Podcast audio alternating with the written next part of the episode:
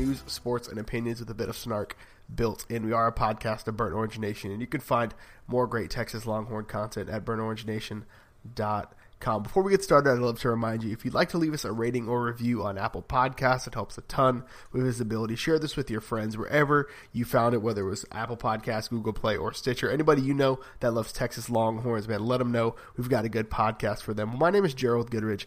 I'm your host this week, like I am every week, and I'm joined by my good friend, the illest, the realest, Mr. Kyle Carpenter. Kyle, how you doing this week? Fantastic, man. Uh, in a great headspace with the with the you know as podcasts often do, tech, technology working perfectly for us, and looking down and seeing my dog in a uh, shame cone after he had uh, multiple masses removed and teeth removed. But what I'm excited and what brings me joy is uh, we had some good Texas Longhorn things this week that uh, I'm excited to talk to you about. So we're going onward and upward. Yeah, so like Kyle alluded to, we told you last week we were going to have a friend of the show, Coach Nick Zychek, on today, and he literally sent Kyle a text that said, "My computer bricked."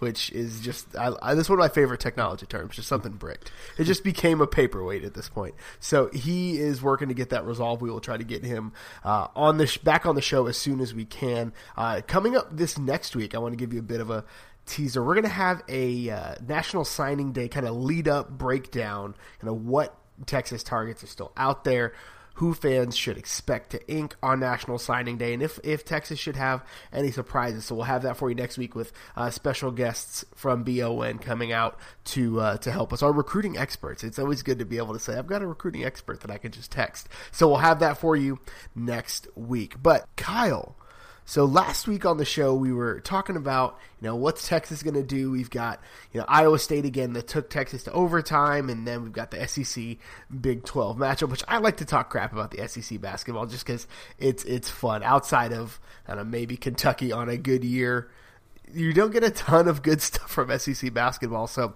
uh, we had two games this week. So we'll we'll start off by talking about uh, the Texas Longhorns taking on Iowa State in a conference matchup and getting the job stinking done. Texas came away with a win, seventy three to fifty seven, to pull off the season sweep over the Cyclones. And Texas was kind of all over Iowa State from just jump street it seems. So what did you see kyle from the longhorns in that game that, that really gave them the advantage against iowa state? Uh, texas looked like the better team. Texas looked like a really really good team um, which you know when texas flexes that way uh, you get optimistic and you start to think hey this texas team this is a tournament team. Let's see what they can do.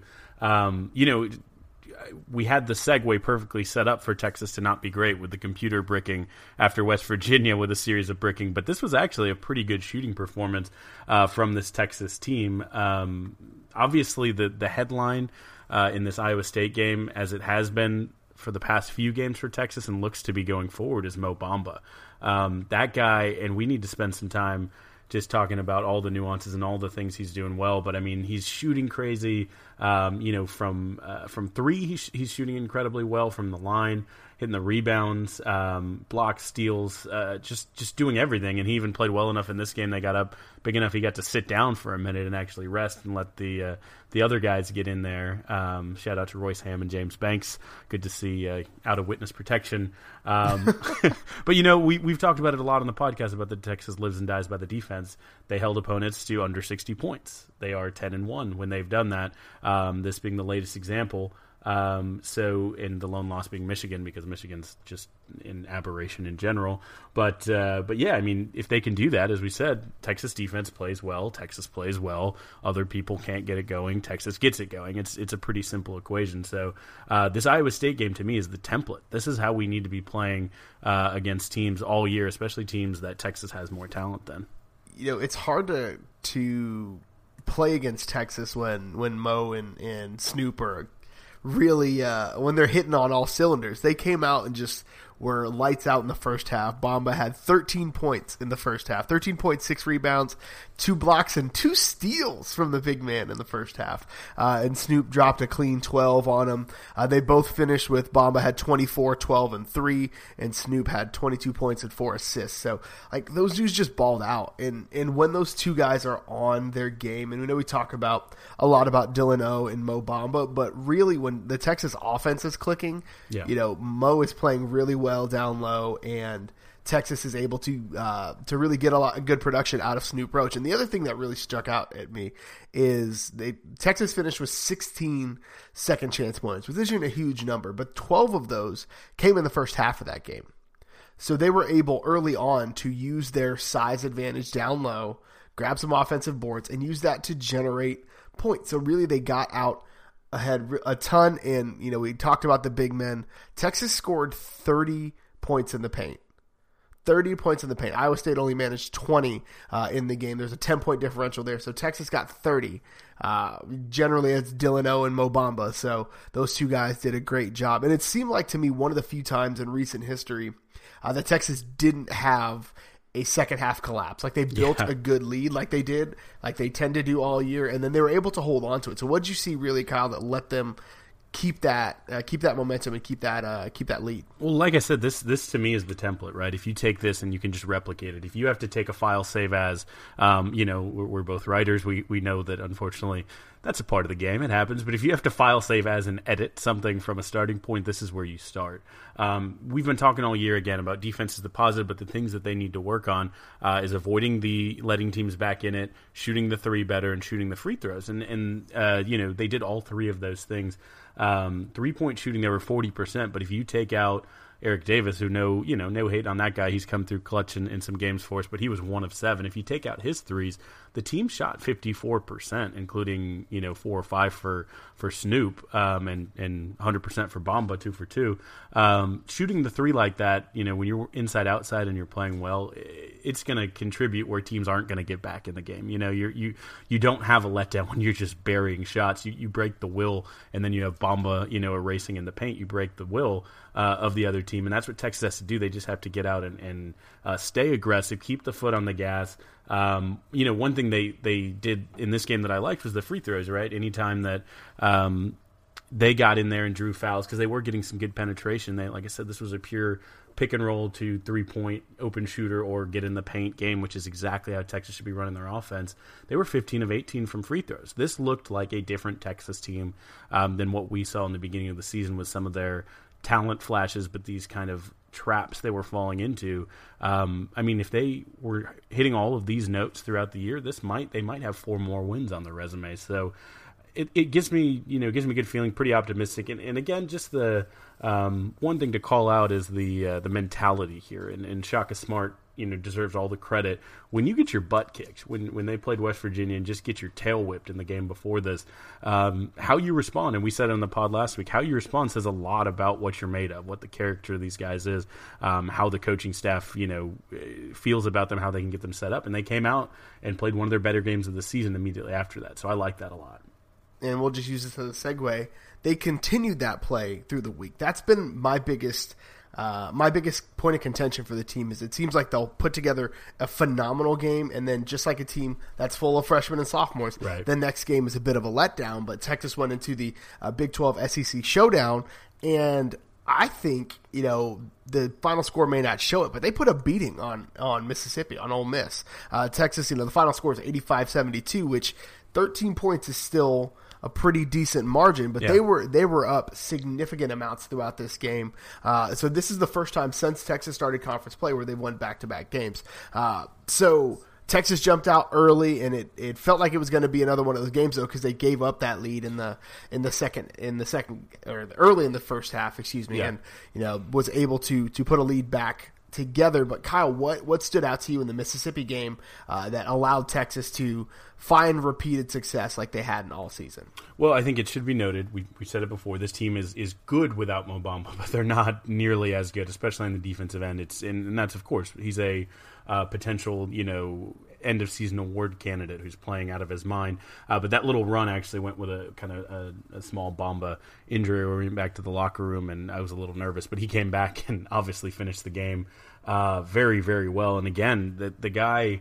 uh, just looks like another level, and the team when he's out there looks another level. And, and truly, um, some of the question marks that we've had about him in, the beginning of the season uh, have looked good. I mean, in conference play, if you count this last game, uh, he's shooting uh, from behind the three almost forty percent. He's uh, I think seven of eighteen from behind the the three, and, and free throw lines almost seventy five percent. I mean, he's shooting like a three guard. Um, I'll take those numbers any day of the week. Um, on top of doing all the things that uh, that he needs to do. And again, Texas came out in this one, uh, hit well from the from the free throw line. Um, you know, played the press well at times when they applied it, which I really liked, um, and looked like uh, they were the kind of better coached, better prepared team, um, and really executed what they needed to. Uh, this this to me, and, and, again, you talked about the bigs. Both bigs were good. Guard play was good. Shot that. I mean, this was just really reassuring, like you said, to get back to back games where you watched the Texas basketball team. They looked like it was the same team uh, and the good version. You know, they were both Jekyll, Hyde, whichever one's the good one. They were that twice in a row. Um, so, you know, that's that's incredible. Let's make it three. Let's make it four.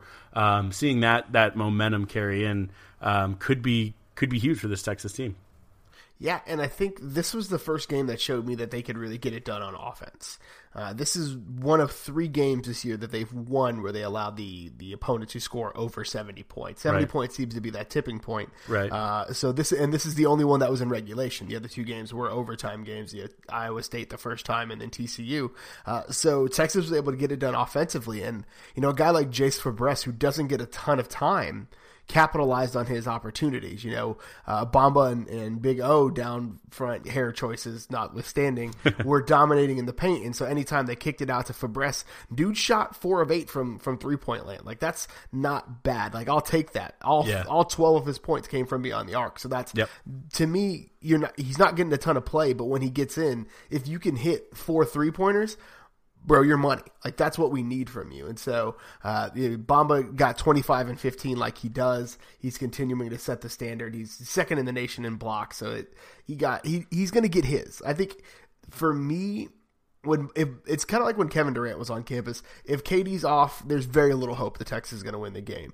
But when he's on and the supporting cast around him is on, there are very few teams that can run with them. If the supporting cast is below average, it's it's going to be a crapshoot. Well, and again, you take out your second best player in, in such you know incredible extenuating circumstances with uh, the Jones situation. You, you, take that out, and it becomes so much more reliant on Mo Bamba to deliver. And credit to the freshman, he just continues. And, and like I said, to me, when I watch him, I'm seeing him get better. I'm seeing him evolve. I'm seeing places that I identified weakness, you know, ten games ago look like you know at least a, a solid, if not a plus um, that can translate to the next level, looking great. And I loved I loved Febres because again, we're going to need those shooters. We're going to need guys to take those Jones minutes. And he came in and he, he reminded me a little bit of kind of like an AJ Abrams performance. He obviously didn't uh, yeah. didn't orchestrate or have the the shorts that went down to his uh, capri level down to his ankles. But uh, and I love AJ. That's not a knock on him. But he took eight shots from outside the arc and one inside. I love that. I love those numbers when the little guards are just chuckers, just getting out there throwing up shots. And if you hit fifty percent of them hey, keep shooting, man. Uh, white chocolate, let it rain, uh, as, as they said in Along Came Polly. Just keep pulling the trigger. Um, that is my go-to basketball move, by the way, but and movie. But yeah, I mean, just keep going, son. And I like that. Let's get some guys. Let's get some of these guys who aren't necessarily the stars, the marquees, the the 2018 guys, but guys who are gonna contribute this year and potentially take a next step, especially when Bamba leaves uh, on campus and we see what this team is, you know, in the future going forward with some of these other guys. But uh, I love that. That's exciting to me. Snoop uh, had another good game. You know, you put two of his better games on campus back to back, or you know, two of his top ten at least, right there. I mean, I, I, like I said, the consistency and and Dylan O having a good night the same night Mo Bamba does um, makes me feel good about this going forward. And it's it's not it's not an easy schedule going forward at all. It's never an easy schedule in the Big 12, and we're going to talk a little bit about that. But uh, but you know, it gives me gives me good hope for the kind of run to the end of the conference and then get into the tournament. So we were talking pre-show.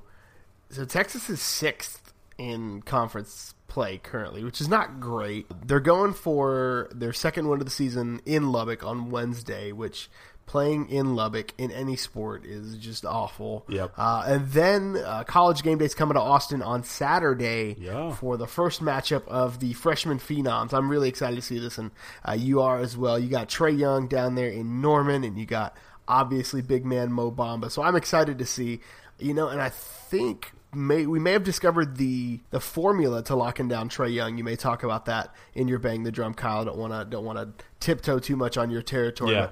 I, if if Texas can can split this week even, I feel pretty solid. I think they have a shot to come out with both, but a split even feels like a good week to me. Yeah, and and I think this will be a pretty good indicator of of what the you know how we're going to feel going into the season. Like you said, Texas is sixth, and, and I think we've said it a couple times that this is at least a, probably six, seven, maybe even eight teams in the in the dance conference right now. Uh, we'll talk a little bit how the, the measure of the conference looked uh, later in, in, my bang the drum, but uh, but you know they they do have like you said Tech, Oklahoma, which is going to be tough. But then you turn around right after that, you go through uh, the next week, and you have Kansas State, TCU, Baylor. Um, Texas could easily go two and one or even three and zero oh in that. So I mean they have a chance to really get some momentum, and if you can string four or five wins together, that starts to look really good. That's how you get numbers next to your name. And and you know in the Big Twelve, anything can happen on any given night. So I'm feeling good. I think this Texas team could finish as the fifth best team. You know, maybe even the fourth best team. You know, we'll see. Tech is a really good team. I don't want to uh, don't want to knock them, but you know they could end up if they sweep them, they end up looking like the better team. They're both ranked in the the low 20s or something. You know, it's. Uh, it's in a good place for Texas basketball, especially all things given that they've gone through this season. I'm excited to see it how they shape up. So the other basketball team on campus is also in play, and they had they had a week that looked like the men's basketball team. Let's just be honest here. So they opened up the week with kind of an embarrassing loss. Not you know they they played they played their hearts out, but it was tough. So they went to uh, play the Baylor Bears and lost eighty one to fifty six, and it just seemed like they couldn't string two baskets together. And mm-hmm. I, am not sure, uh, Kyle, did you did, do you have any impressions of this game? Kind of what that feels like an anomaly to me. I don't know about you. Yeah, I mean, we knew the Baylor team is really good. I think I think Texas even after this loss is probably a number two seed. I think the ESPN bracketology right now has them as a two seed, and, and surprisingly not in UConn's division, but. Uh, I think Baylor is probably going to end up being a one seed. And we said this would be the battle for who's the class of the Big 12, but I think it's also this was two teams vying for kind of the supremacy for a number one seed for one of the best teams in the country. It's unfortunate that Texas didn't get that, but I, I don't. I don't come away from that game feeling like you know the end is the end is here and this this women's basketball team doesn't have it in them. Um, you know Baylor has Kalani Brown and, and Lauren Cox, really twin towers in women's basketball, um, two of the you know just giants of the game. Um, and and it's tough, you know, it's tough to go against them, and, and it feels like Kalani Brown. I've been hearing her name for the past eleven years uh, at Baylor. Like I don't know if she's getting some kind of postdoctorate degree and has eligibility, but uh, she's only a junior inexplicably. But uh, is really really good. She's leading the country in field goal percentage. I mean, it's a tough team. They're they're a very very good team. Um, and, and UT, I think, actually has you know a couple things going for them. They've uh, they've slumped in some areas, like you said, but they've had some people step up on that team, and uh, I'm actually excited for Joyner Holmes, who's been coming back. She was the uh, she was the Big 12 Freshman of the Year, um, and has been out and is just starting to work back into that rotation. So that actually, to me, even though this is a loss, starting to see her get some minutes and get uh, you know get into that. I would love to see a, a Big 12 uh, conference you know rematch between these two and uh, and see them get uh, see them get a little redemption because I think this is a rivalry that I like and could be going for a while. Um, you know, they have some big ones coming up with uh, with TCU, West Virginia, Oklahoma State, and then the the big uh, end of February rematch. Um, right, uh, I believe the nineteenth February, something like that, is against Baylor. So uh, that'll be one to circle on the calendar. And we said that about this game, but uh, I'm excited to see this Texas team with a little uh, little fire lit underneath them and, and wanting to get a little redemption. Um, doing that in February, but I, I, think they're in a good spot, and I, and I do think um, they if they maintain where they're at right now, take a two seed into the tournament, that they look pretty good and they're in a good position. You mentioned the you know Twin Towers from Baylor. That's that clearly is going to be Texas's Achilles heel for most of the season. You know, Baylor just cleaned up on the offensive glass. Yeah, like they they had I think then a 14 offensive rebounds and 22 I think the final number was mm-hmm. second chance points. So like that's that's kind of the recipe for disaster for Texas. And obviously they only hit nine shots from the floor, so it's not it's not the best way to go about it. You know, you go you go into the paint, it's not going to happen. So Texas rebounded though. We're not. It's not all doom and gloom. We've been very high on the women's basketball team, and rightfully so this year. So they came out and they weren't going to let one win beat them twice. So they came out and I feel like they took some frustration out maybe on Iowa State. Yeah. Uh, topping Iowa State 87 to 55. They scored more points than Baylor did and held Iowa State to fewer points than they were held to. I feel like it was just a statement. Yeah. So the third quarter was real, real good to, for Texas. They started on a 14 0 run. They started the second half 14 0 and just decided that that was what they wanted to do with their lives. So, Kyle is this more uh, more symptomatic or emblematic, uh, probably a better word, of the Texas uh, women's team here? This is what good, especially in women's basketball, where you know the parity can be a little less. The really good teams can be really good, um, but you're going to have a little more probably differential in the you know a plus teams against the the C teams. There's there's a bigger gap than you see uh, maybe in men's basketball, but uh, Texas is one of those good teams, and they prove it when they come in and run someone off the gym. We've seen it multiple times against multiple teams where they've won by ludicrous margins this season, and that's them exerting themselves. And like you said, they, they may not be the biggest team in the country, but you know have great guard play, run a great offense, move the ball. They've been shooting, you know, and, and that's what they're going to continue to do. Um, I think this is a pretty indicative win of what this Texas team can be. Uh, it was a little funny in the show notes. I think you originally put 87 to five, uh, and I was like, now I know they beat them, but if it was an 82 point win, I, I don't I don't recall it being that bad. But uh, but yeah, I mean it kind of felt like that. It felt like they just were running them off the court. And I kind of wouldn't be surprised if they come out in their next game against TCU and, and do the same, especially because TCU uh, beat them in, in the Big 12 by like a point, I think, in their last matchup. Uh, and again, keeping that theme of wanting a little redemption, I wouldn't be surprised if they come out and, and beat TCU by, you know, 20 points just to show, no, no, no, this is this is who we are. We are this version of ourselves. So, uh, so I think I think take a little momentum and like you said it to split a week i really like you said don't let one loss beat you twice. Um, i think that's that's a great and i hope the coaches are saying the same thing. Let's go and let's let's build off the wins. Let's build off who we know we can be and don't put too much stock into uh, when we don't look like our best selves. So it wouldn't be the Longhorn Republic if we didn't find a way to talk about football because that's just kind of what we do. So we got some rumors this week, unconfirmed rumors at this point. I will say uh, that Texas freshman wide receiver Reggie Mapps was seeking a transfer out of the university. And, and it kind of came as a shock to a lot of people because he played in all 13 games this season, started two of them. Uh, he had some really, really great highlight plays. There were some rumors online uh, that he just wants to be closer to home. He, he had his dad passed away earlier in the year, so that may have something to do with it. Uh, University of Houston was was kind of rumored as one of the spots that he may land. Mm-hmm. So you know if, if be home, be home with family. Like I totally get that. No, uh, no, no skin off my teeth or no, no hard feelings for a kid wanting to be closer to home. I totally, I cannot imagine uh, what he's going through. So, Kyle, Reggie was was kind of a player for for Texas this year, and so if these turn out to be true, what does that do for the Texas offense? Other areas of the the game. Well, it's never good when you know you have a player who's a contributor, especially as a redshirt freshman who looks to have a lot of upside and a lot of future. And I mean, a lot of us were already thinking about what next year might look like with another year working with the quarterbacks and kind of that same receiving core minus uh, Armanti coming back. So it does throw a little bit of a wrench. But I mean, anything, anytime you have a, a subtraction, you have potential for addition. You have a spot open up. The slot receiver is a very important spot in a Tom Herman offense. It has been kind of his whole career.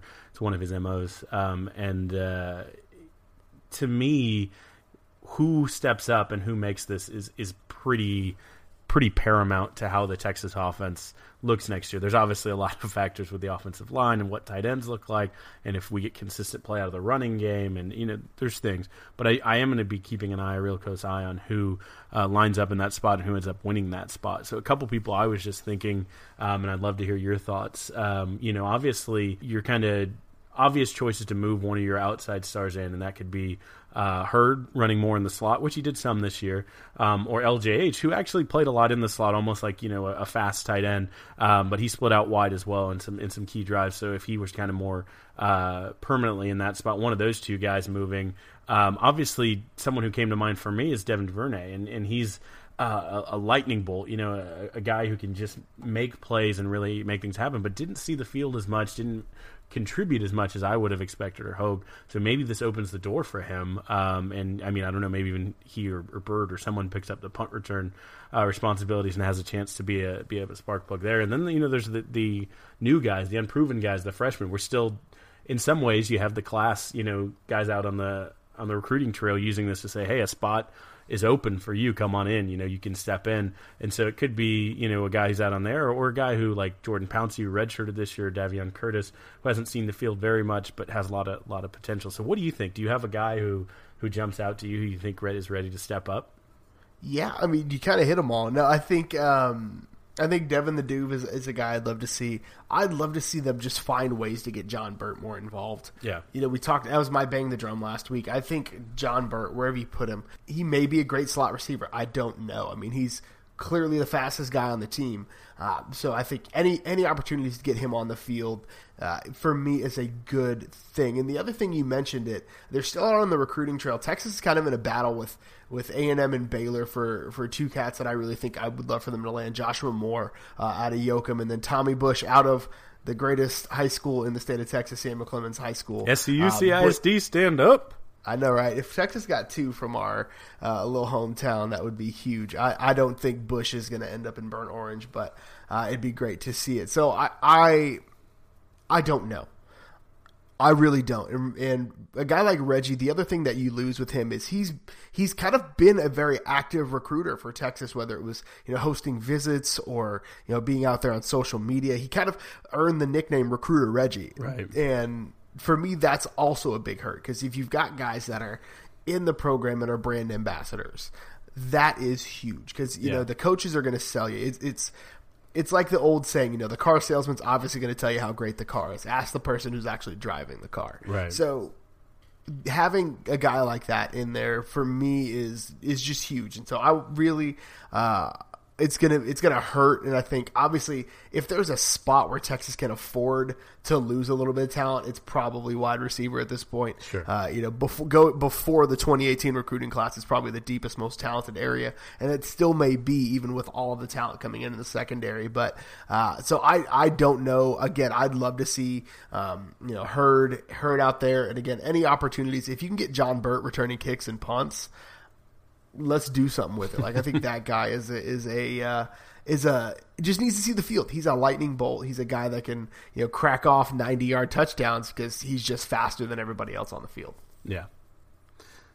Well, that brings us to our favorite part of the show where we honor our favorite tradition on the 40 acres, Big Bertha, and we bang the drum. So, Kyle, what are you banging the drum on this week? So, I'm going to go back to basketball here in men's basketball specifically. So we've talked a lot about how strong this Big 12 conference is, and this was kind of a little bit of a testing ground for how how good we were in the national perspective, especially because um, the SEC, as you noted, hasn't been great outside of Kentucky in years past, and Kentucky was notably down this year, so it really opened up the door for preseason uh, SEC uh, champion pick in most people's uh, Texas A&M, who's been terrible, and that breaks my heart. I hate to see that that they're really struggling mightily this year, but the SEC hasn't uh, really dominated. Uh, Florida's been very good, and and obviously Kentucky, if they get a little, you know, if they get a little uh, excitement from this uh, and, and, turn it into a, a, run is always a dangerous team, a Cal Calipari team you don't want to see in the tournament. But uh, this was a chance for the Big Twelve to exert themselves, and they just to put it plainly didn't. Um, they went four and six, which is um, which is just not great um, when you're you know supposedly the best basketball conference in the country. And there's some reasons you can talk about that, but uh, ultimately, you know, I think it, it showed well for Texas because Texas probably handled their business um, better than than any other team um, outside of Kansas. Just uh, mollywhopping Texas A&M again. I derive very little pleasure from that, but um, but Texas looked like one of the, the class of the conference, and maybe it was their matchup. They matched up well with with Ole Miss, but uh, they did what they needed to do. Um, Baylor didn't help their chances um, of getting into the tournament. You know, I think there's three teams who may be looking at the NIT right now: Baylor, uh, twelve and nine, Oklahoma State who lost to Arkansas on a nail biter, sixty six to sixty five, at thirteen and eight, and then um, Iowa State, who again uh, losing to Texas twice and then losing to Tennessee, who you know give give Rick Barnes credit. That might be the most stable, even team in the SEC this season, and they're sitting uh, in the top 25 and probably will move up a little bit even further from 22. Um, but still, you know, Iowa State had a chance to get a, a, name a name win and they got you know run out of the gym. So you know it's tough. Um, one thing that I that I did see uh, was the uh, OU loss, which again I hate when Texas rivals lose. It really hurts me. But this one was tough, uh, just because it uh, you want OU to be at their best. So when Texas beats them, it's even better. But this was an Avery Johnson coached Alabama team, and they have a five star freshman, and I've only been watching him because his name's Collin Sexton. And if you read the pregamer, um, uh, one of the like running jokes in the pregamer because it just took off was um, a rap song I made around Kansas State's wide receiver named Colin Sexton. It goes something along the lines of Colin Sexton, late night Texan. But you know, feel free to look up the pregamer. But uh, Collin Sexton came in and looked like the class of the freshmen in those two teams. Avery Johnson coached a great team, and they won by seven points against the hottest team in the country and the hottest player in the country in Trae Young. So ultimately, what, what I take away from this weekend is that the, the Big 12 may not be as good as, as advertised. I think the Big 12 has some really good teams. I think the Big 12 could still uh, put six teams in the tournament, but it gives Texas the opportunity just to bring it back to what we said earlier to rise up and potentially be one of the top three or four teams in this conference and represent us in the in the tournament by going on a run. I'm I'm excited to see how the rest of the season shakes out because I definitely think this matchup with OU, like you said, is really where we find out if this team has a deep run in it or not. And granted, they could get hot and and run things off the gym, or they could really blast OU, which would you know I wouldn't hate that. Uh, but then the tournament turns out poorly, so we we never know uh, what's going to happen. My bang the drum is uh, is going back to football because that's again what we do. So Athlon Sports and Life, by the way, they added Life to their uh, their surname. So Athlon Sports and Life released a uh, a report card and ranking of the uh, first year head football coaches here in the NCAA came out a couple days ago, uh, and so some names that you might recognize are on this list. So old Link Riley down there in Norman. Uh, was number three on the list. He took a really talented team. like I don't know, I don't I Yeah, he did great. Like he took over for Bob Stoops, and you had the Heisman winner. Fantastic. That took a whole lot of work, uh, which is great. So we'll scroll down a little bit in this list. Uh, Charles Ulysses Strong came in at number nine. Uh, took USF to ten and two, uh, even though they were expected to win the AAC.